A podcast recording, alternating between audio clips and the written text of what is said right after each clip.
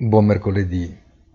All'alba del giorno in cui la Fed si appresta ad annunciare il primo rialzo ufficiale dei tassi, lo scenario continua a mostrarsi estremamente instabile.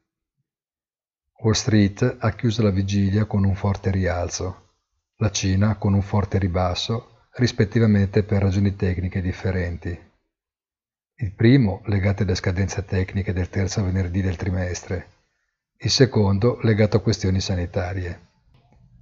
L'Europa sta nel mezzo, consolidando le speranze di una speculazione meno aggressiva sulle materie prime.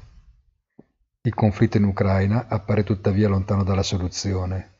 L'epidemia pure dall'essere debellata e l'inflazione ancora in fase di espansione.